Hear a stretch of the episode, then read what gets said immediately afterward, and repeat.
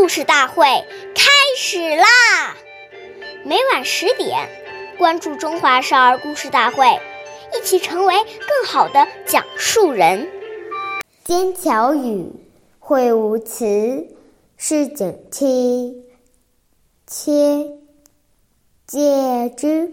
岁月易流逝，故事永流传。大家好，我是中华少儿故事大会讲述人朱凯言。今天我给大家讲的故事是《说话的艺术》第44集。战国时期的夫子在言谈举止方面特别讲究礼貌。有一次，他去拜访一位朋友，邀请了许多朋友陪他一起游玩。有一位客人想趁机向夫子请教问题，夫子知趣地说：“你有几个不足之处？”客人一旁一愣说：“请讲。”夫子说：“你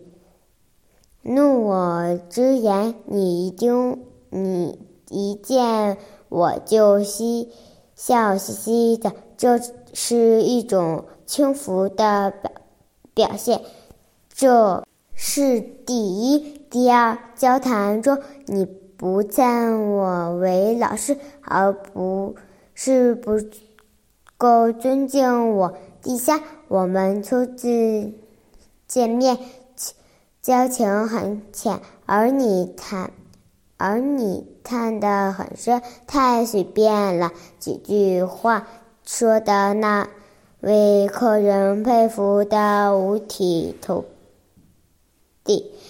由此可见，由于交谈说话是要讲究方式的。下面有请故事大会王老师为我们解析这段小故事，掌声有请。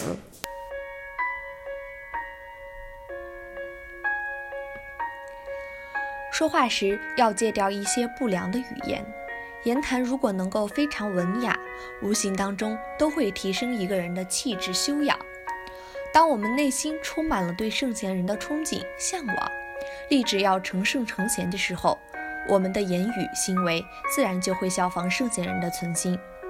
凡是这些圣贤人都不说不做的事情，我们也绝对不说不做。久而久之，自己那种圣贤的风范就会慢慢表露出来，人们看到一定会很敬重你。感谢您的收听，下期节目我们再会。我是刘老师，想参加故事大会的朋友，请关注我们的微信公众号“微库全拼86691259”。